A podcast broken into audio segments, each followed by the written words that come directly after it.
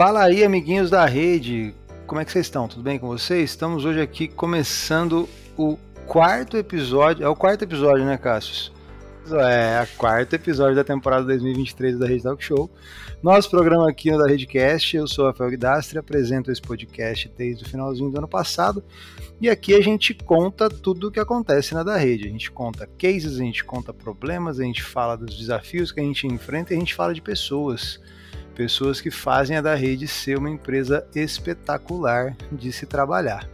Falar rapidinho sobre os nossos patrocinadores, você que está querendo mudar de vida, você que está querendo mudar de carreira, fazer um drive total rumo às estrelas, rumo à nuvem.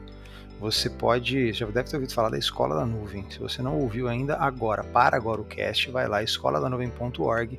Escola da Nuvem está com inscrições abertas para as turmas de abril. Se você está em busca, então, de uma recolocação no mercado de T I ou de uma colocação, né, começar a trabalhar com tecnologia, ou conhece alguém que está chateado, não aguenta mais fazer o que faz, quer trabalhar com cloud computing, quer ficar rico igual a nossa convidada que vocês vão conhecer daqui a pouco aqui, É, fala para essa pessoa se inscrever na Escola da Nuvem. Brincadeiras à parte, tutores extremamente gabaritados, tá?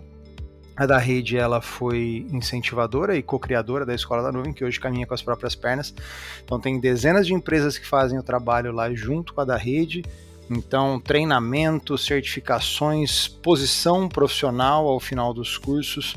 A gente trabalha incessantemente ali para mudar a vida das pessoas e colocar mais gente boa nesse mercado de tecnologia. E falar também sobre a Claudelas, uma comunidade que visa empoderar e promover a entrada de mulheres no mundo da tecnologia. Tá com calendários de eventos recheadíssimos aí no mês da mulher, no mês de março. Então procura a Claudelas nas redes sociais também, Facebook, Twitter, Instagram, YouTube e... fica atento no calendário de lives da, da rede também, porque qual delas está fazendo uma parceria bacana nesse mês de março com a da rede. E pedir aí, aproveitar que eu falei da, da rede, já se inscreve nas nossas redes sociais, já se inscreve aí, procura a gente no YouTube, procura a gente no Instagram, procura a gente no LinkedIn também. A gente publica os nossos calendários de lives geralmente no nosso Instagram, a gente também mostra lá o que, que tem acontecido de relevante na companhia. E vagas, LinkedIn, né? E sempre temos vagas, né? Alô, Muriel Arneiro, sempre temos vagas. Então, fica atento, segue a gente. E se você gosta de falar, se você mora em dois mil e dez, é... tá, tem lá no Facebook também, tá? Eu não sei quem que instala o Facebook ultimamente, né? Depois do ano de dois mil e dezesseis. Mas é isso, agora sim, vamos pro Da Rede Talk Show, episódio quatro, muito especial, com uma pessoa muito especial, uma pessoa que está crescendo vertiginosamente na da rede. E eu queria receber aqui a Willy. E aí, Willy? Tudo bem? Willyane. Willyane do que, Willy? E aí, pessoal, tudo bem? Meu nome é Willyane Dias Freire. Dias Freire. Eu deveria saber, me perdoe. Não, que isso. Pelo menos o sobrenome não é complicado, né? Não, Willyane Dias é tranquilo. Willyane Dias é nome de lateral esquerdo da Seleção Brasileira Feminina. Não é, Cássio? Fala aí, Willyane Dias. Puta, muito nome, cara, de lateral esquerdo da Seleção Brasileira.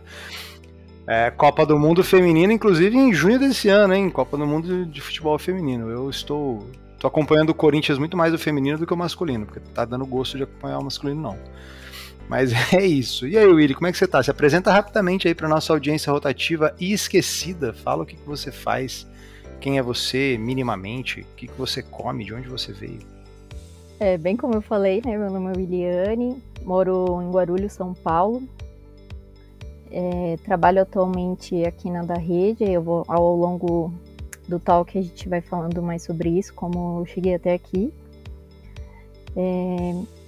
Tenho um gato chamado Apolo, tenho uma irmãzinha que veio, como o pessoal brinca, o, a raspa do tacho. Minha mãe não esperava e ela surgiu aqui na nossa casa. Hoje em dia traz felicidade para todos. Quantos anos de diferença, Willy, de você para sua irmã? Apenas vinte e nove anos. Era você a caçula? Então, né, eu era filha única. E puta merda! Por um longo período também fui neta única, mas aí tive uma briguinha Nossa. aí no caminho, né? Meu tio conseguiu. Após um período também, ele de, demorou bastante. Mas aí a, a minha irmã não, tava, não era muito esperada, né? Mas ela, graças a Deus... vinte e nove anos de mimos e privilégios de uma filha única e de uma neta única, para de repente serem ceifados de você da noite pro dia. Era muito mimada, não. Essa história aí de filha ah, Willy, única... pelo amor de Deus. Ah, não é mimado, Willy? Não, nem um pouco. Caçula já é. Eu sou caçula. Eu sou a raspa do tacho da minha família. Mas tá, tá, minha mãe teve... Minha mãe e meu pai fizeram seis filhos. Minha mãe e meu pai foram muito produtivos durante o casamento deles. E aí, onze anos depois da minha irmã, que até então era caçula, ter nascido, apareceu o pequeno Rafael. No seu caso, são quase três vezes mais, mano. Quantos anos sua mãe tinha quando, quando nasceu sua irmã? quarenta e seis. Nossa, e foi tranquila a gravidez? Foi, ela descobriu com seis meses. Caraca, que bênção, mano. Eu até brinco aqui que, com as meninas, né, que eu trabalhava no período noturno, é, a gente conversava e de repente um dia eu cheguei com a história. Gente, minha mãe tá grávida. Elas até brincaram, falaram, mentira, você tá inventando história. Você que tá, e você vai enfiar o filho na tua mãe pra falar que você não é mãe ainda. É, isso, então... tá? No interior tem isso. Acabou que eu que ajudei bastante e ajudo, né, hoje em dia. Ah, imagino que seja quase que duas mães, né?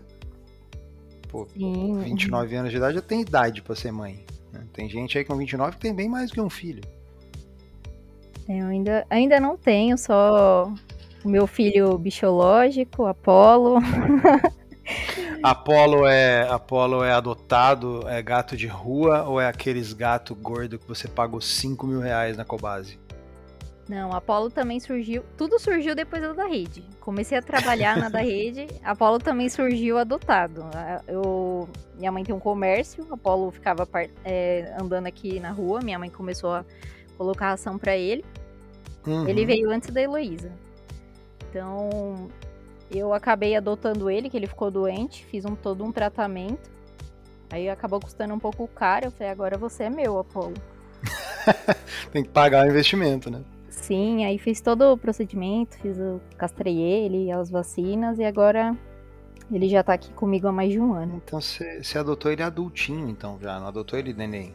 Isso, é, através dos exames foi identificado que ele já tinha cinco anos. Ah, já é um adulto, já é um, um, um jovem adulto, né? Que, acho que idade de gato até três anos é, é infância, adolescência...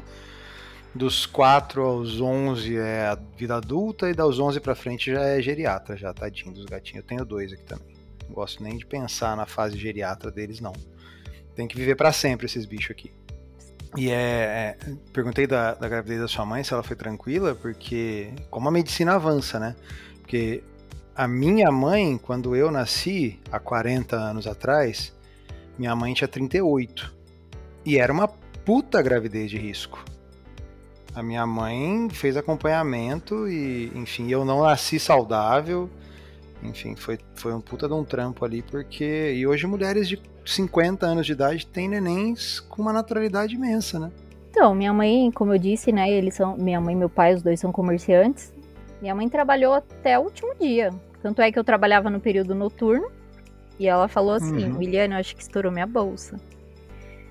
Eu falei assim, mãe, fala pro meu pai, aí ela conversou com ele, eles foram pro hospital, isso era mais ou menos umas duas horas da, da manhã, quando foi umas cinco, meu pai voltou e acabou falando que já tinha dado tudo certo, que a, a Heloísa, né, não falei o nome dela, a Heloísa nasceu. Parto normal?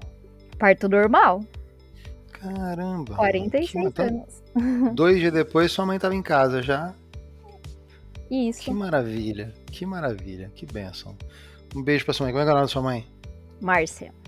Um beijo pra dona, Mar... dona Márcia, um beijo, a senhora vai ouvir isso aqui, um beijo, a senhora é maravilhosa. É, mas ô Willy, conta pra mim aqui, nascida, você mora, você falou que você mora em Guarulhos hoje? Moro em Guarulhos. Mora em Guarulhos, nasceu aí? Não, nasci na, nasci na Paraíba, Campina Grande. Olha só, veio pra São Paulo com quantos anos? Dois anos. Ah, então você nem lembra da Campina Grande, né? É, só passeio. Aqui ah, você São... volta lá? Ainda tem, tem família lá? Hum, a minha família inteira. Aqui em São Paulo só mora eu, minha mãe, meu pai e agora a Heloísa. Hum. Não tenho mais parentes aqui. Meus parentes estão divididos entre a Paraíba e o Rio de Janeiro. Mas você, você, sua infância, você viveu mais aqui? Você viveu mais lá? Você viveu uma mescla? Como é que foi? Totalmente aqui. Aí pou, pouquíssimas vezes eu viajei pra lá, só depois de, assim, já mais velha, que eu fui viajar e conhecer até mais meus parentes, pontos turísticos também, né, que é da, da cidade lá onde eu nasci. Tô até pesquisando aqui, ó, porque eu, como um bom morador do estado de São Paulo, faço a menor ideia de onde fica a Paraíba. Conheço Campina Grande, conheço o Marcelinho Paraíba, né, o Cássio também deve conhecer. Ah, achei aqui, é pra cima de Recife. Caramba, óbvio, João Pessoa é a capital, né? Uhum. Nossa, agora eu fui muito, muito ruim de geografia. Então tá. Campina Grande é no interior, né? Distante do litoral. Isso, mas a minha família mora numa cidade bem pequenininha. Ah, não é nem Campina Grande? Não, numa cidade chamada Juarez Távora. Cidade bem pequenininha. Juarez Távora, não, vou pesquisar aqui, eu quero saber. Juarez Távora. Bem pequenininha mesmo.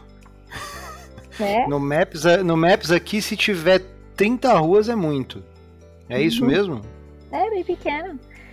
sete mil e novecentos habitantes, pititinha mesmo. Nossa, que gostoso.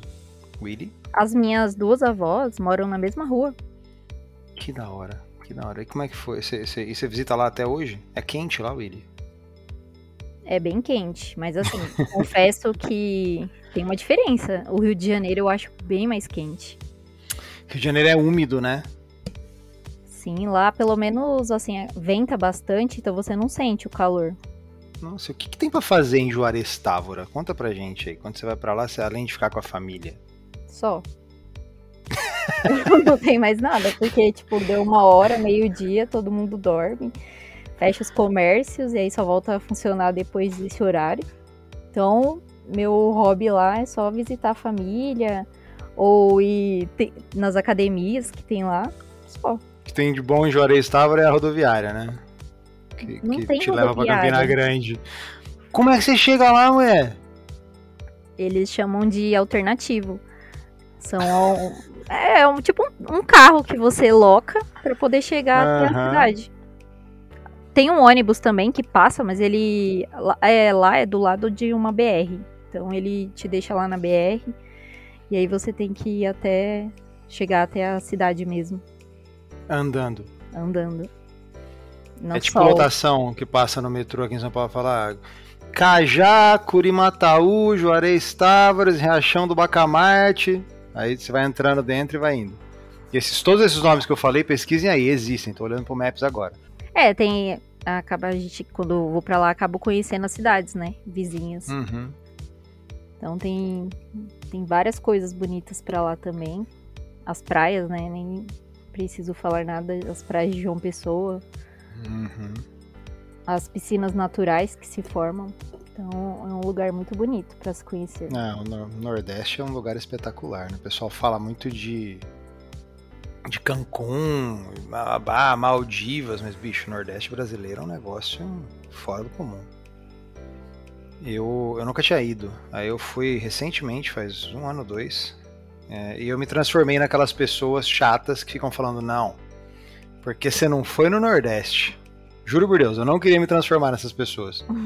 Mas eu me transformei porque realmente é um lugar... Na hora que eu botei o pé na água, eu falei... Que todo, mundo falando que a água é... todo mundo falando que a água era quente, né? É, é, é, uma... é uma regra. Você, não, porque a água no Nordeste é quente. E eu não acreditava, Willy. Na hora que eu pus o pé, eu falei, cacete, mano. Pior que é. É bem quentinho. É espetacular. Mas o que, que a pequena Willy fazia? O que, que, você, que, que você gostava de fazer quando criança, nessas, nessa sua infância de, de Guarulhos, nessas idas esporádicas para o Rio e para Paraíba? Ah, gostava bastante de brincar, né? Como qualquer uma criança.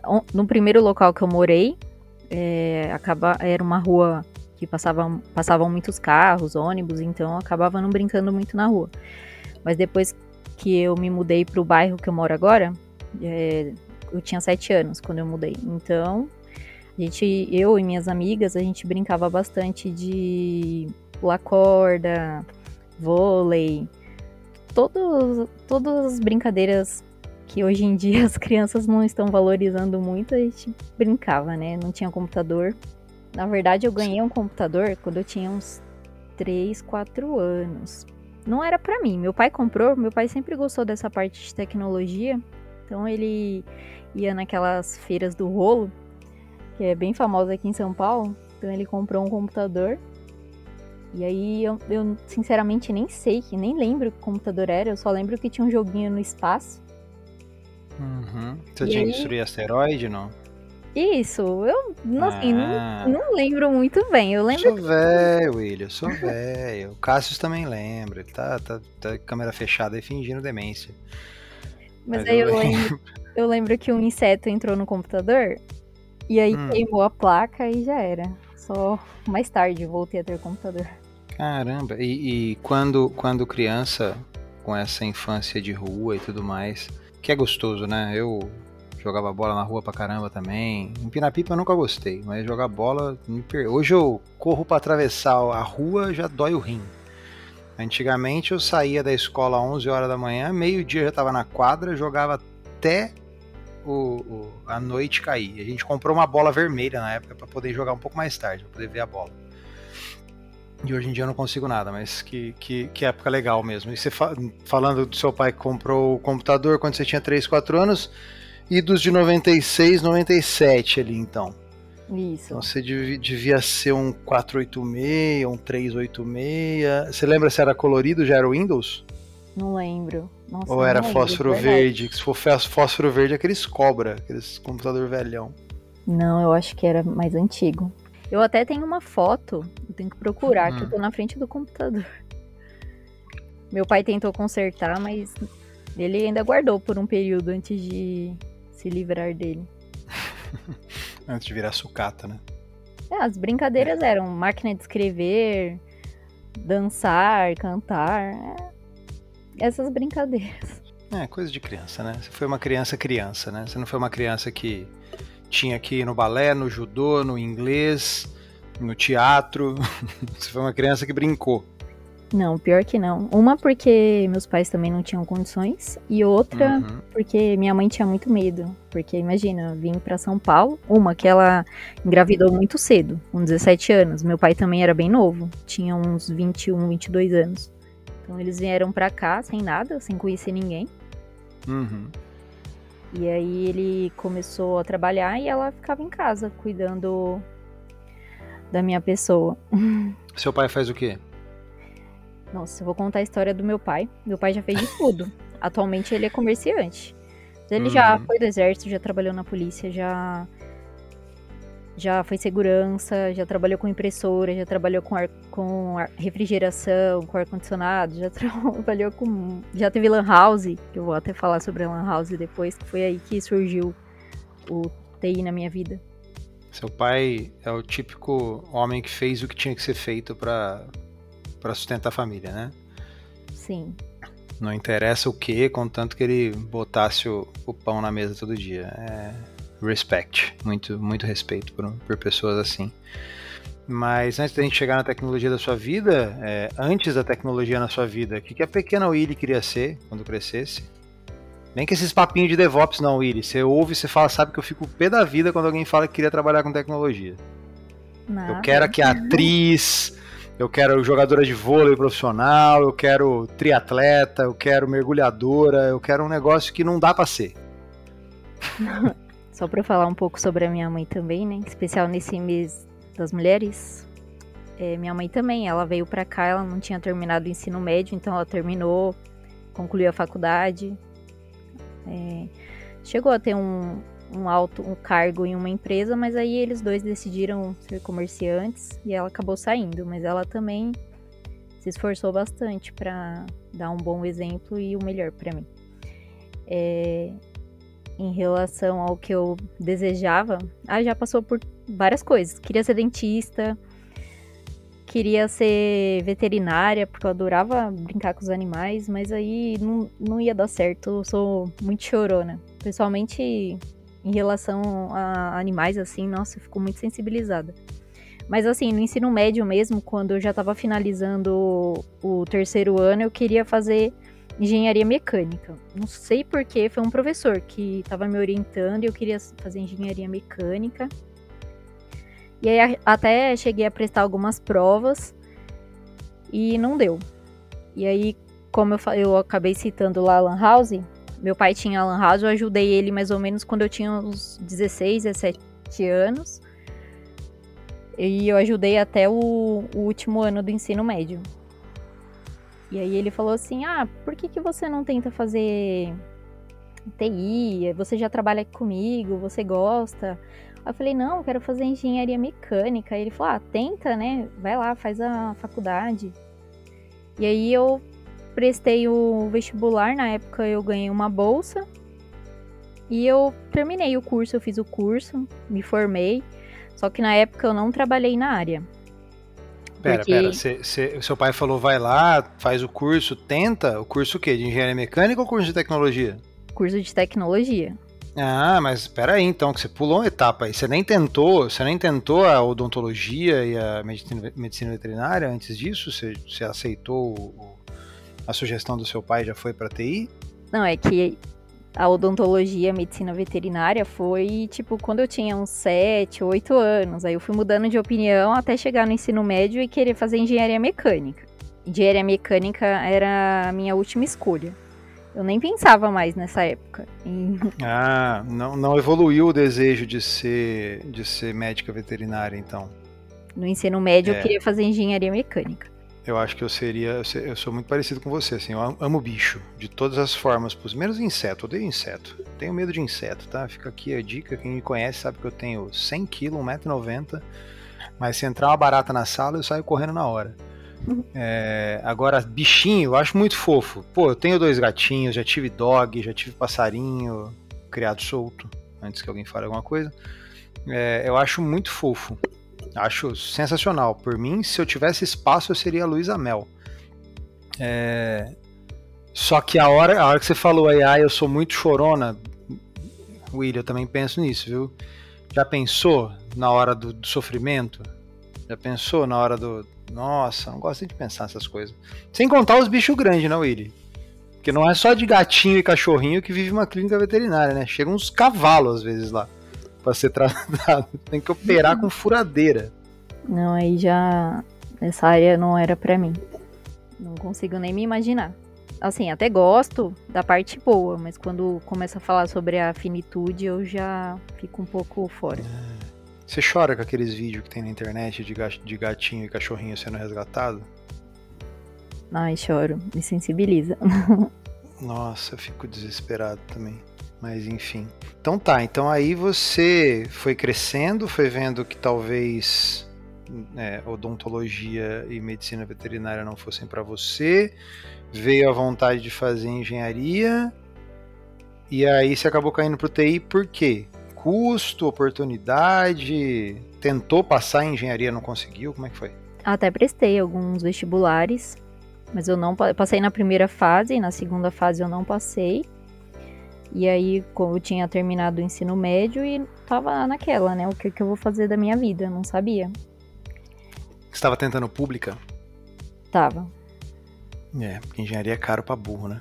Você tem ideia de quanto tá o valor do, do seu, seu curso hoje? O curso que você queria fazer? Não, não tenho a mínima ideia. Eu nunca mais nem pesquisei. Nem vai atrás pra não assustar, né, Willy? É, sim. E aí veio o T I... Também públicos? Tentou? Você passou, fez FATEC? Não, eu, o T I eu fiz através de um programa social. Boa. Tô brincando. Eu fiz na pode Uninove. Ah, que bacana. E você fez o que? Bacharelado? Tecnologia? Eu fiz um tecnólogo uhum. em segurança da informação. Nossa, direto para segurança da informação? Que legal. Sim, é, na época... sinceramente, na época eu não sabia que seria mais um complemento, então eu... Uhum, um baita complemento. Uhum, então eu fiz o curso direto, é, me formei, mas eu não trabalhei na área, porque dentro do período de formação, a faculdade uhum. foram três anos, né? Dentro do uhum. período de formação, eu passei num concurso da Polícia Militar. Era um concurso temporário por dois anos. E aí eu trabalhei dentro da instituição. Aí lá eu trabalhava numa área chamada... Nossa, telemática. Quase esqueci a palavra. Telemática. Era uma área de T I. Uhum. Só que lá eu criava a página institucional na intranet. E alimentava, né, conforme as informações que eles iam me passando. E eu trabalhei fazendo isso, alimentando a página, criando. Até estudei algumas linguagens na época. E aí, junto com esse da, da polícia, eu também lecionei em alguns cursos aqui da minha cidade. Aqueles cursos profissionalizantes. Telemática, no final das contas, acaba sendo tecnologia. Depois de formada, é isso? Você terminou a faculdade e prestou, prestou o concurso? Não, enquanto eu estava me formando, enquanto eu fazia o curso, é, eu já, tava, já tinha feito só o primeiro ano, e aí no segundo ano eu passei nesse concurso. Hum, então foi quase como, como um estágio. Isso. Trabalhava lá durante o dia, provavelmente, estudava à noite. Isso, até contou como estágio, porque... tinha um mestre, um policial que ele era mestre em T I, e ele assinou os papéis do estágio. Que sensacional. E o que, que, que, que a área de telemática faz? A área de telemática toma conta de todo o serviço de T I da P M. Então, tanto o site institucional, né, de cada... É, eles chamam lá de B P Ms, né, que são os batalhões. Eu trabalhava no C P M A, que era o comando da minha área. Comando aqui de Guarulhos. Então, a gente fazia a configuração dos tablets, que, é, que o pessoal utiliza nas viaturas. Dentro do comando aqui de Guarulhos tinha uma... Agora eu não sei mais se tem, mas antigamente tinha um, uma ponte, né, com o Copom São Paulo. Então, a gente cuidava dos computadores... da parte de redes, de comunicação, né, VoIP lá dos telefones, quando uma, uma pessoa liga um nove zero, então tinha um direcionamento aqui para a área, para ter uma melhor comunicação, para não ter que ir lá para o Copom São Paulo, né, e a gente fazia toda essa parte, compra de equipamentos... Era o, era o T I mesmo, né? Telemática é um nome só mais bonito que eles deram. É o departamento de tecnologia. É o, serv, o help desk, é o service desk do, do desenvolvimento, tudo. Ah, que legal. Então, obviamente que deve ter mudado, mas para dar rede aqui foi quase mais do mesmo quando você começou a trabalhar aqui, na primeira área que você trabalhou. Isso. A diferença é que as, lá tinha um contato mais pessoal, né? As pessoas ligavam e uhum. a gente ia até o computador. Aqui a gente já faz... tem a oportunidade de fazer tudo à distância. E você trabalhava de farda, ou Willy? Sim. Que legal, mano. Só não podia sair Nossa. pra rua, né? É, essa farda era pra ser usada só internamente. Que legal, mano.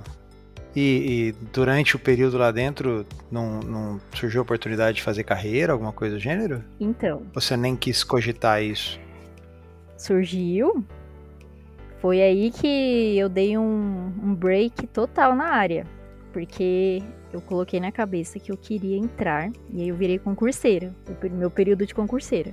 Então, eu saí, né, da P M. Você queria, queria entrar o quê? Você queria entrar na P M? Você queria ser policial militar mesmo? Isso, mas para trabalhar com informática, porque tinha oportunidade. Ah, tá. Entendi. Você não queria ir para campo? Não, eu, é porque lá tem os dois concursos, né? Tem o concurso para soldado e o concurso para oficial, da Academia do Barro Branco. Então eu falei assim, não, uhum. eu vou entrar para o concurso do oficial da Academia do Barro Branco e vou trabalhar com uma, é, dentro de uma unidade tomando conta da parte do T I. E aí eu falei, não, vou, vou passar nesse concurso. E aí acabou meu período, né? São dois anos de... Eram dois anos de contrato. E aí, quando acabou o meu contrato, eu já me matriculei num cursinho e comecei a estudar. Mas aí não dava, né, pra ficar pagando o cursinho. Eu até tinha juntado um dinheiro, mas pra poder pagar o cursinho e continuar fazendo as aulas, eu consegui um emprego. Era numa instituição social, aqui também de Guarulhos, ela não existe mais, mas se chamava Obra Social Nossa Senhora de Lourdes. Era uma obra social voltada para crianças e idosos carentes das comunidades que existem aqui, mais especificamente das próximas ao Shopping Internacional Guarulhos. E aí era uma oportunidade, né, para as crianças saírem do estado de vulnerabilidade. Então, quando elas faziam, é, iam para a escola, e aí no, no período contra, então quem ia para a escola de manhã fazia esse projeto de tarde. E aí eu dava aula de informática básica para as crianças e para a terceira idade. Enquanto isso, como lá eu só trabalhava três dias da semana, eu conseguia conciliar com os meus estudos para o cursinho. Fiquei na vida de cursinho por cinco anos. Cursinho para tentar entrar para entrar no entrar para a polícia. Entendi, que é o concurseiro mesmo, né? Pessoa que trabalha, que a vida dela é passar em concurso. É, quando eu saí da polícia, eu consegui um emprego numa obra social, a Obra Social Nossa Senhora de Lourdes, aqui de Guarulhos. É uma essa obra social, ela ajudava crianças e idosos em estado de vulnerabilidade de algumas comunidades é, que ficam ao redor do Shopping Internacional Guarulhos. E aí as crianças, por exemplo, iam para a escola no período da manhã e faziam esse projeto no período da tarde. É, nesse, nesse projeto tinha aulas de, de informática, atividades físicas, é, aulas de gramática e apoio psicológico. Então, eu trabalhava na parte de informática, eles faziam informática básica e eu auxiliava, né, é, todo o caminho. Até cheguei a ensinar umas partes avançadas, porque como eles ficavam um período muito longo lá no projeto, acabava que eu tinha um tempo. No projeto, eu só trabalhava três dias na semana, o que me ajudou bastante a continuar na vida de concurso, porque eu conseguia fazer o cursinho de noite. E... Mas aí acabou que a história do concurso não deu muito certo. Cheguei até a passar em algumas etapas, mas reprovei em outras. Por exemplo, na etapa do teste físico, era um pouco cansativo, porque eu tinha que, além de estudar, é... para quem não sabe... O concurso do Barro Branco é muito concorrido. Chega, eu só não, não consigo equiparar com nenhum curso, mas chega a ser quase do nível de alguns cursos da, de vestibular da U S P. Então é mas, bem tipo, concorrido. Rela, relação, relação candidato vaga ou a, ou a dificuldade para entrar? Os dois. Eram geralmente setenta vagas, cem vagas. Acho que uhum. o ano que abriram mais vagas foi, foram cento e vinte. E você tem noção de quantas pessoas se candidatavam? Então, davam a média de quase cinquenta pessoas por vaga, ou mais, porque, assim, era um concurso que era aberto para todo, todo o Brasil, né? E apesar uhum. de ser uma idade limitada, no caso, era até agora, até os trinta anos, mas quando eu comecei a prestar, acho que, se eu não me engano, até os vinte e seis. Ah, depois dos trinta você não pode mais entrar? Não. Caramba, não sabia disso não. E, e realmente, né, dizem que o T A F, o teste de aptidão física, é, é, é puxado pra burro. Eu, eu cheguei a ler algumas vezes e é, é loucura, né? Não sei quantas barras, não sei quantos quilômetros em menos de dez minutos. Isso. E blá, blá, blá. Realmente você tem que cuidar do corpo e da mente. Mas mesmo pra parte administrativa tinha o T A F? Sim, porque assim... Quando você entra para a polícia, não significa que você vai trabalhar. Você sempre vai ser operacional. Uhum. Mas tinham os cargos específicos. Porém, se fosse necessário cobrir uma área operacional, você seria designado. Como assim uma área operacional? Qualquer área? No caso aqui, em, aqui de Guarulhos, por exemplo, se o comando pedisse o apoio de um oficial para na época que eu trabalhei, teve alguns ataques, né? Uhum. Então, se precisasse tomar conta de uma área e dividir mais as equipes, o oficial seria designado. Então, mesmo que você fosse da telemática, você ainda era da corporação, você fazia parte do contingente. Sim. Se precisassem pegar você, te botar numa viatura e te botar na rua, você tinha que ir. Sim. Caramba, é, você é das Forças Armadas, né? No final das contas, você tá lá dentro. Você faz o que te mandam fazer. Com certeza. Caramba, que sensacional. E que incrível, né? A gente não conhece tanto as pessoas assim mesmo antes de começar a conversar com elas, né? Quem aí que trabalhou com a Willy, que não chegou nesse nível de, de conexão com ela, sabia que ela já foi uma, quase uma P M. Estamos aqui diante da lei. É, eu, eu prestei também para a prova de soldado, acabou que aconteceu a mesma coisa, porque assim, quando entra com, como soldado, depois não tem mais limite de idade. Uhum. E a prova é um pouco mais simples, mas a... a não esqueci a palavra. Então o que te quebrou mesmo foi o físico, né, Willy? Foi o fôlego ali para correr os dez quilômetros em meia hora, né? Não, não, porque eu passei... A parte intelectiva você passava com o pé nas costas, agora quando tinha que fazer cinquenta flexão, você não conseguia, é isso? Não, eu cheguei a passar no físico, aí eu não passava no psicológico, aí falavam que eu não tinha perfil. Por isso que você veio pra rede. Porra. Aí, Cássio, achamos, velho, a hora que chegou aqui e falou, não, treina bem, é inteligente, é meio louca, porra, vamos pôr pra dentro. Eu não passava no psicológico, porque falavam que eu não tinha um perfil, porque falavam que eu era um pouco ansiosa, e não pode ser, né? Não pode ter um nível alto de ansiedade que é, deve ter um, você trabalha com um autocontrole, né? É. Sim. No físico eu passei, sim, aprendi a nadar nesse período. Hum. Tive que aprender a nadar. Aprendeu a nadar pro teste físico? Pro teste físico. Ah, agora é pra vida, né? Agora... É, eu, não, eu, eu nado igual um martelo sem cabo, né? Se me jogar na água, pode me buscar no fundo lá. cinquenta e cinco segundos. Caramba, cinquenta metros, cinquenta e cinco segundos. Deixa eu ver um negócio aqui. Recorde dos cinquenta metros. Não, aí o pessoal é muito avançado. Nem dá pra comparar. Não, mas mesmo assim, cinquenta metros livres, natação. É, vinte e três e setenta. É, tá cinquenta e cinco, tá tranquilo. cinquenta e cinco, cinquenta e cinco tá tranquilo. Apesar de, de exigirem muito, ainda exigiam pessoas normais, não atletas. Entendi, entendi. É, tem alguns policiais militares que a gente vê na rua que são pessoas muito normais, realmente. Tem alguns hum. que você vê que são, são da, do bodybuilding, mas alguns são bem normais. Sim, até tem. Mas, pô... Você já, tá, você já tá no projeto social, você já tá na faculdade e tudo mais, mas o seu primeiro contato com a tecnologia foi antes disso, né? Foi. Foi aonde? Como é que, que surgiu o T I na sua vida? Tirando aquela experiência lá com o seu joguinho de asteroide que você nem lembra o nome do computador. Quando eu fiz um cursinho, meu pai pagou um cursinho aqui na cidade, é, com computadores de amigos e depois com o meu mesmo, que meu pai comprou. Eu tinha mais ou menos uns doze, treze anos. E o que que você mexia no computador, você lembra?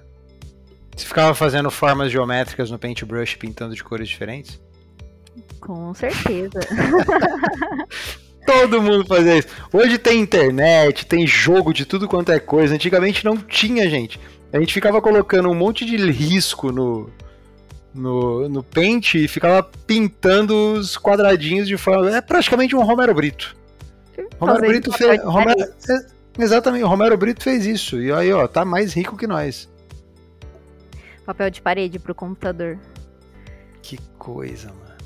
Não, melhor, é. eu assistia ah. filme no computador, já tinha leitor de D V D, uhum. Então meu pai comprava os D V Ds, né, e eu assistia os filmes que eu gostava, né, na época, até eu, eu gostava muito do Ursinho Pooh. E aí eu tirava os prints e fazia de papel de parede, minhas amigas achavam super legal. Ah, que bacana, que bacana. E o... o... E aí com...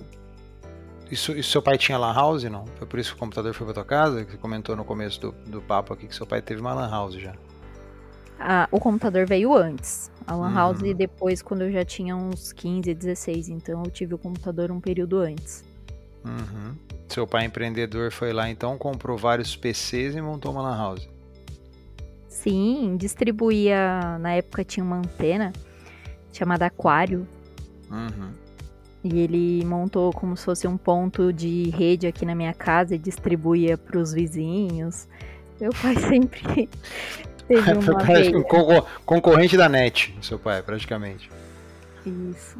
Gato NET. Olha, não pode falar essas coisas ao vivo. Tô brincando. Ninguém sabe o que é isso. Somos todos puros de coração. É... E aí, primeiro contato com T I, você já sentiu, falou, puta, é isso aqui que eu quero fazer da vida? Como é que foi? Então, né, eu ainda não... não tinha em mente que eu queria trabalhar com isso, não. Como eu disse, até me formei na área, trabalhe... uhum. fui trabalhando, mesmo sempre, apesar de, de ter empregos diferentes, mas todos eram em conjunto com a tecnologia, né? Quando eu lecionei... Você tentava formava... fugir do T I, mas você acabava... Ah, vou ser P M, vamos trabalhar com tecnologia. Ah, não quero. Vamos ser professora, vamos ensinar tecnologia. Tentava fugir e caía no T I. Sim, sempre assim. Que legal, que bacana. E aí eu já não tava mais conseguindo passar no concurso, já tava chegando, até fiquei um pouco mal, né, psicologicamente, uhum. fiquei bem triste, não conseguia passar. E eu vi que tinha umas vagas abertas pro Senai. Aí eu falei assim, ah, vou voltar pra minha área, não tá dando certo... Vou voltar a trabalhar. Me inscrevi no vestibular do Senai. Consegui uma vaga. E comecei a fazer o curso técnico. Lá na unidade que ficava na Santa Cecília. Agora mudou, uhum. né? De lugar. E através do Senai eu conheci a DaRede. Então o pessoal falava bastante. Ah, DaRede... DaRede, DaRede é uma empresa exemplar, DaRede é uma empresa que começou assim, em conjunto com o Senai, o, o Flávio é, oriundo, né, de lá. E aí eu já comecei a pensar, né, já no primeiro semestre, não, eu tenho que conseguir entrar nessa empresa, vou fazer de tudo, vou tentar me destacar aqui na turma, conversar com os professores para conhecer mais como funciona, conhecer um pouquinho da história. E já no último semestre, é, eu conversando com, com o pessoal, é, deixando o meu LinkedIn mais ativo, é, adicionando algumas pessoas, tentando conhecer um pouco sobre as vagas que abriam e no que eu poderia me encaixar. Eu fui me candidatando. Nesse meio tempo, a minha turma foi a primeira, né? A turma modelo a conhecer o, a Escola da Nuvem. A Escola da Nuvem, ela foi um divisor de águas, assim, na minha vida. Ela me ajudou Você bastante. Foi da Escola da Nuvem também? Sim, participei. Hum. A, a primeira turma que a Escola da Nuvem... É, ajudou os alunos, foi lá no Senai. E aí a minha turma participou. Foi bem no pós-pandemia, né? Quando já tava, quando as pessoas estavam voltando a trabalhar, voltando a ficar presencialmente nos cursos, a Escola da Nuvem surgiu e eu consegui participar. É, recebi uma grande ajuda também da parte deles. Até tem um vídeo aí institucional que eu e o Alisson, nós dois participamos para contar um pouco sobre a nossa história lá na Escola da Nuvem. Se pesquisar no, no YouTube aparece. E após ter feito o curso, né, eu fiz a entrevista e consegui entrar aqui na DaRede. Você veio, a, quem a gente colocou na DaRede foi a Escola da Nuvem, então?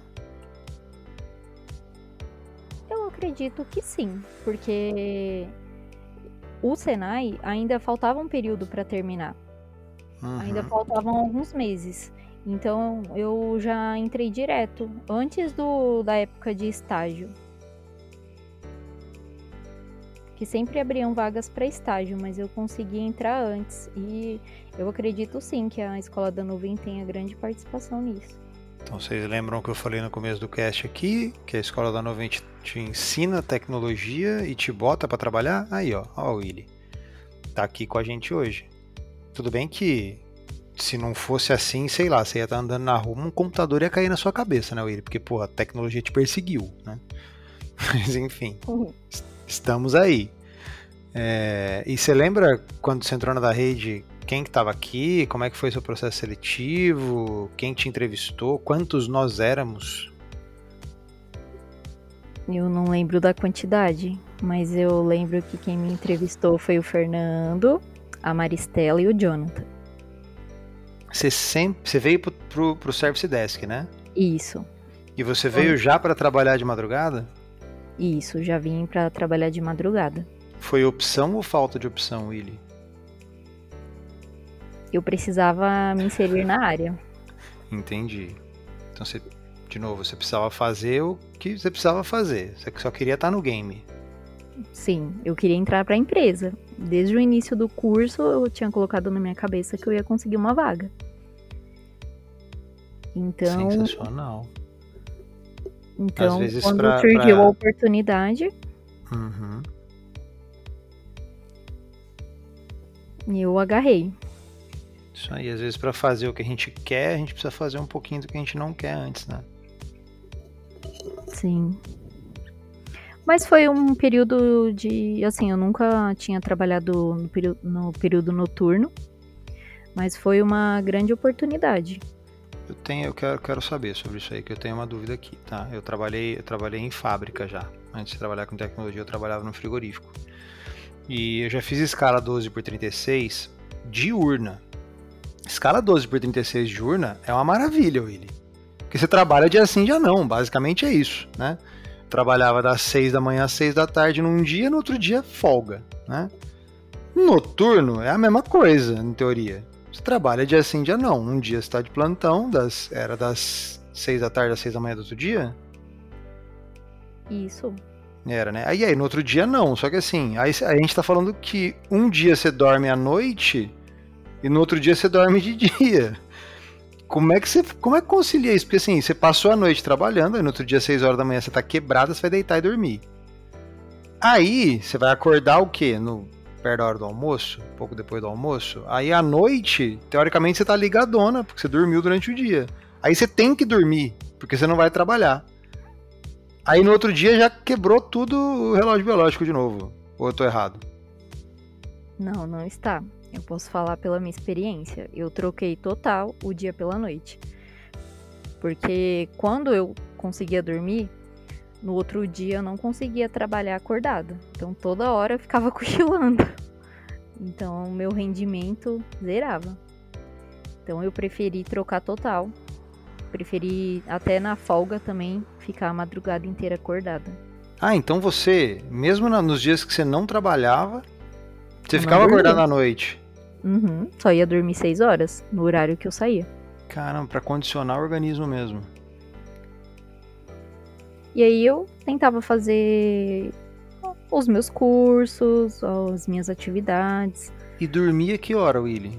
Dormia de que horas a que horas? Ia deitar às seis horas, acordava que horas, mais ou menos? Dormia das seis até mais ou menos uma hora, duas horas da tarde. Aí depois e isso era acordava... suficiente? Se sentia bem? Ah, sim. Mais ou menos, vai. Porque... querendo ou não, o... não é o mesmo sono, não é um sono reparador. É isso que eu ia falar, né? O mundo tá, o mundo tá acordado, né? Enquanto você tá tentando dormir.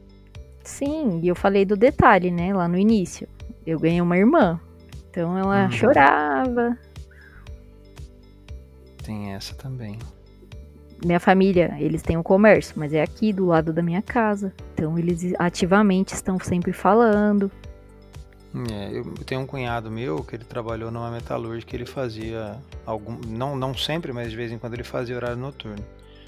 E, e eu lembro que ele preparou, ele minha, e minha irmã, eles prepararam o quarto deles lá com isolamento de luz, sabe, com o máximo de isolamento acústico possível, ainda que ele mora no interior, então tem menos barulho do que na capital, mas ele preparou todo o ambiente ali para que ele pudesse dormir mesmo durante o dia, porque é muito complicado, não é, não é, à noite tá todo mundo parado e quietinho, né?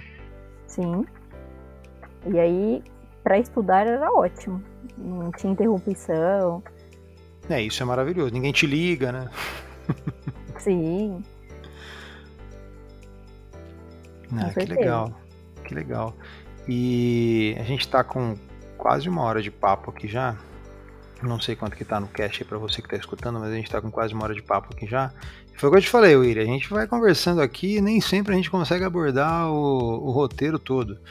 Mas eu queria puxar algumas coisas que tem aqui, porque a gente está no, no mês das mulheres, a gente está falando de, de inclusão e de aumento da, da perspectiva para mulheres na área de tecnologia, e você sempre flertando com a tecnologia, é, que é um ambiente masculino para burro, e aí eu ia te perguntar sobre o seu período de polícia militar lá na telemática, porque a polícia militar também é um ambiente masculino, né? A gente começa a ter P Ms agora, mulheres e tudo mais, oficiais mulheres, mas ainda assim é um, é um ambiente bastante masculino. Então você estava ali com o, o, o ambiente masculino ao quadrado, né? Seja, seja como oficial, seja como tecnologia. Como é que foi para você esse período? Foi tranquilo? Havia, havia bastante respeito ali? Você sentiu, você sofreu alguma coisa? Então, né, é, sempre quando as pessoas me perguntam sobre esse assunto, tanto na época da polícia como agora também, né, o, a gente trabalha num ambiente onde realmente existem mais homens do que mulheres.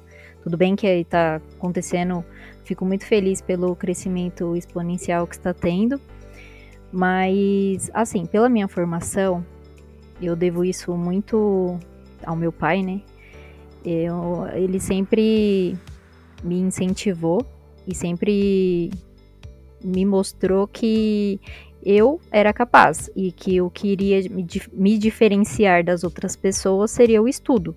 Que não existe diferença, diferenças entre os sexos, porém o estudo é que iria me fazer chegar onde eu queria.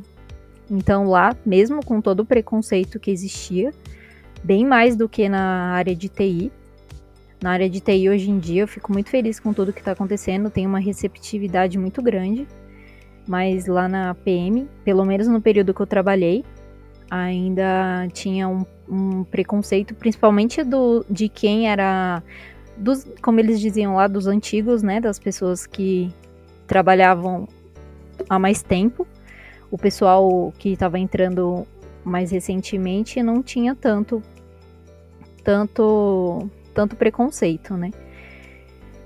Mas eu sempre fui muito aberta, assim, com as pessoas, sempre conversei, sempre gostei de... Apesar de tímida, né? Eu sou bem tímida, mas eu sempre fiz muita amizade com as pessoas, então eu consegui, assim, com, através da conversa, com o meu jeito, cons- eu consegui meu espaço. É a mesma coisa aqui na, no T I. Sensacional. E aí... cair aqui na da rede deve ter sido até mais fácil para você cair numa, não na da rede, né? Cair no mundo da tecnologia corporativa deve ter sido mais suave do que o, o mundo da tecnologia num ambiente militar, né? Sim, com certeza. E eu, é o que eu sempre converso com as minhas amigas é, e amigos também, que o que vai fazer com que a gente alcance os nossos sonhos é a dedicação, é estudar e se empenhar. Não tem outra, outra forma, não tem como a gente ficar só culpando essa parte de, ah, eu só porque eu sou mulher eu não vou conseguir. Não, eu vou conseguir. Se eu me dedicar, se eu estudar, eu vou conseguir fazer o que eu quiser. Quem planta então, colhe, eu... né, Willy? Quem, quem semeia ali, quem trabalha, uma, uma, hora, uma hora o trabalho aparece, né? Eu, eu, eu, eu, eu falo isso para algumas pessoas. Seja bom, estude, como você falou aí, pô, você fazia seus cursos de madrugada, você se preparava e tudo mais. Vai chegar um momento da tua vida que você vai ter a palavra, vamos dizer assim, né? Que vai cair para você, a bola vai vir para você, vai ser a sua vez de falar. se você estiver preparado, você não vai parar nunca mais, porque as pessoas vão querer continuar te ouvindo falar, porque você é boa, né? Porque você é bom, você que tá ouvindo a gente. Então se prepare, se prepare, porque uma hora, uma hora chega a chance. Com certeza. É, nesse mês de março estão surgindo vários cursos, várias oportunidades. É, hoje mesmo, até o, o Jimmy, né, que é o meu, de, meu líder técnico, ele compartilhou aqui com a gente. Eu vou compartilhar com todos porque eu acho bem legal. É, no site da Pearson V U E é, tem um, um, um link que as pessoas podem fazer. Quem estiver prestando a prova agora para a A W S pode fazer o reteste gratuito, caso não consiga passar na primeira prova. Hum, dá então, aquela confiança a mais, né? Porque você, geralmente é caro, são caras essas provas. Você fala, pô, se eu passar, se eu não passar, lascou. Então você tem duas chances de passar com o retake, né? Ainda mais o pessoal que tá na Escola da Nuvem fazendo curso, se preparando, é legal já dar uma, uma olhada, dar uma lida para entender como funciona. Não, sensacional. E a Pearson V U E tem, tem newsletter também, né? Acho que é legal. Pessoal, se inscrevam aí no newsletter da Pearson V U E, porque chegam essas promoções realmente, chegam essas, esses incentivos para se certificar. Sim, com certeza. Puxando uma sardinha pro meu lado também, na, no site da Cisco também tem um curso do Rocket, né? Do, do Rich Woman, que também está aberto as inscrições para a prova da Cisco, C C N A. Sardinha para é o sardinha pro seu lado, sardinha pro seu lado, porque agora você é especialista em redes, né, o Willy? É, eu fiquei muito feliz com essa oportunidade é... que eu recebi. Como o Rafa disse, é, se preparem, né, que uma hora vocês serão vistos. Aí, no meu caso, eu trabalhava no Service Desk e consegui essa oportunidade. Sensacional, foi disputada, viu, Willy? Vou te dizer que nos bastidores aqui, conseguir a sua contratação pro time aqui foi bem comemorado, por mim e por todo mundo aqui. Muita gente queria você. Mas, ó, vamos, vamos, vamos nos, nos encaminhar pro fim aqui, porque o Cássio ele tá de câmera fechada, mas lá ele já deve estar tá batendo o, a mão no, no punho ali, pra mostrar no pulso onde fica o relógio. Porque ele sabe que eu falo demais, você se disse tímida, mas falou pra burro também, não é uma reclamação, é maravilhoso isso, mas a gente precisa caminhar pro, pro fim aqui, se for o caso a gente fala depois, porque a gente vai precisar falar depois, né? A gente vai, podia marcar uma V dois já com a Willy ou Cassius, porque tem muita coisa que eu ainda queria conversar com ela. Mas Willy, pensando aqui na sua carreira, em tudo que você fez, o quanto você tentou fugir de tecnologia, e aí de repente você descobre a Escola da Nuvem, cai na maior consultoria de A W S do Brasil, cresce aqui dentro. O que, que é o Willy quer pro futuro? O que mais? O que, que falta? Quais são os seus planos? Com certeza, continuar estudando, me profissionalizando cada vez mais. Agora eu realmente me encontrei, vou permanecer. A da rede me dá uma abertura muito boa, quero crescer junto com a empresa, até talvez chegar a ser uma referência aqui para outras mulheres também na área de redes, que acaba tendo um público menor. Olha, ouso afirmar que já é, viu? Às vezes a gente é referência e a gente nem sabe, tá? Então assim, ouso afirmar que já é, né? Esses dias a gente tava, teve uma live com... com o pessoal, com as meninas da, da tecnologia aqui. Eu fiquei tão feliz que das seis ou sete que estavam na mesa, não vou contar a Tati, então das seis que estavam na mesa, quatro eram da sustentação, né? Achei mó barato. Sim. Técnicas mesmo. Mão na massa, deitando o cabelo ali, fechando requisição a rodo, coisas complexas, muito legal de ver. Sim, com certeza. E cada vez mais mulheres estão entrando. Eu vejo isso pela época que eu entrei, né? Haviam mulheres, mas bem menos em relação ao que tem hoje. É, a gente e... precisa de mais, né? A gente precisa de mais, a gente precisa de vocês. Indiquem aí, porque a maçã não cai muito longe da árvore, né? E meninas que estão ouvindo a gente aqui, mulheres que estão ouvindo a gente, candidatem-se, pô. A gente fica esperando candidatura de mulher e não vem. Sim, com certeza. Se alguém também precisar de algum apoio, pode me chamar lá no LinkedIn.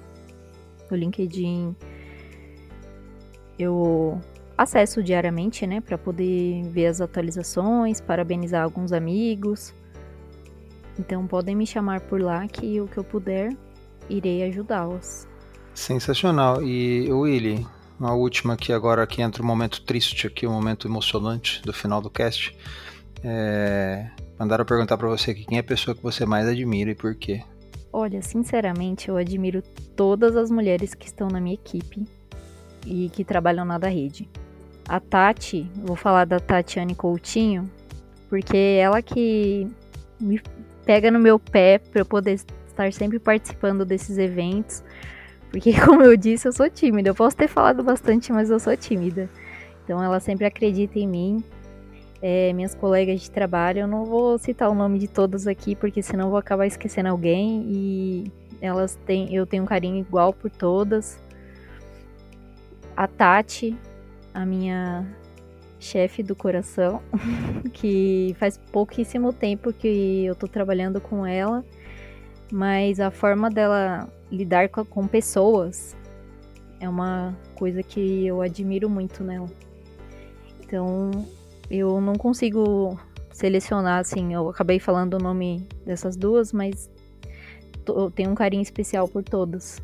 Que são duas Tatis diferentes, né? A gente tá falando da Tati Coutinho e da Tati Acácio, né? Que hoje, que hoje é sua líder direta, né? Isso. É, só pra deixar claro aí, tem Tati, tem open bar de Tatiane aqui na, na da rede. Pô, Willy, que legal, cara, gostei demais de conversar contigo. É... Quer falar mais alguma coisa? Tem um recado final? Tem uma dica aí para as meninas que sonham em começar uma carreira na tecnologia? Ah, eu também fiquei muito feliz por ter participado. É... Meninas, estudem bastante, procurem oportunidades. Sempre tem algum curso aberto. O Senai, por exemplo, também foi uma grande porta para mim. A Escola da Nuvem, esses outros eventos que eu falei que surgiram agora no mês de março, ao longo do ano sempre surgem novos processos. Então o caminho é esse, estudar e lutar pelos seus sonhos. Como eu disse, se tiverem alguma dúvida podem contar comigo. E é isso. E é isso. Bota o LinkedIn da Willy aqui na descrição desse cast. Então você que está ouvindo a gente aí, se você chegou até agora, chama o Willy no LinkedIn lá e comenta telemática. Só manda isso para ela, a gente vai saber que você escutou até o fim. Pode mandar para mim também, no meu LinkedIn, quem não tiver o meu WhatsApp. Quem estiver ouvindo isso aqui da da rede e eu tiver no Teams aí, só mandar, qualquer hora do dia ou da noite. Manda telemática lá, que a gente vai saber que vocês chegaram até o final. Eu queria agradecer todo mundo que chegou até aqui. Eu queria pedir para vocês se inscreverem de novo nas nossas redes sociais. Facebook, Instagram, LinkedIn, YouTube. É, Escola da Nuvem, relembrando aí, a gente falou no começo, a Willy falou da trajetória dela, que tem a Escola da Nuvem como divisor de águas. Estamos com inscrições abertas para as turmas de abril. Então se inscreve lá, vem para o mundo de T I, vem para a da rede, tá? Vai ser muito legal ter vocês aqui. Willy, obrigado de coração. Tudo de melhor para você. Vamos falar mais vezes. E é isso. Amo vocês. Nem sempre. Hidratem-se. Tá trinta graus hoje, tá? E se você tem pet aí, igual eu e a Willy, vai lá e coloca um gelinho na água do seu gatinho ou do seu cachorro. Ele vai ficar muito feliz, tá bom? Um beijo grande para vocês. Fiquem bem. Um... Um eu te amo nem sempre para todo mundo que me conhece aí. E até a próxima. Valeu!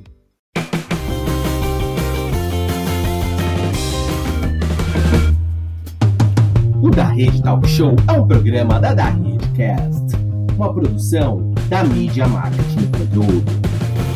Acompanhe o DaredeCast nas principais plataformas de áudio.